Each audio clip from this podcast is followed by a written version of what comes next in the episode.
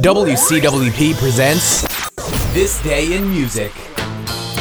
Welcome to This Day in Music, the 27th of March. Big news. In 1958, stereo albums were first introduced. Let's get to the charts. 1965, the number one Billboard pop hit was Supreme's Stop in the Name of Love.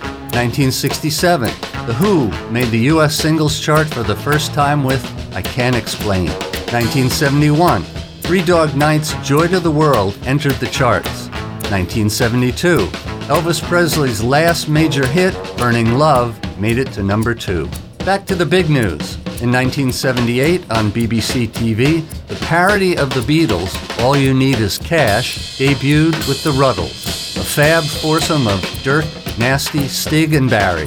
George Harrison and Mick Jagger made cameo appearances. And that's it for this day in music.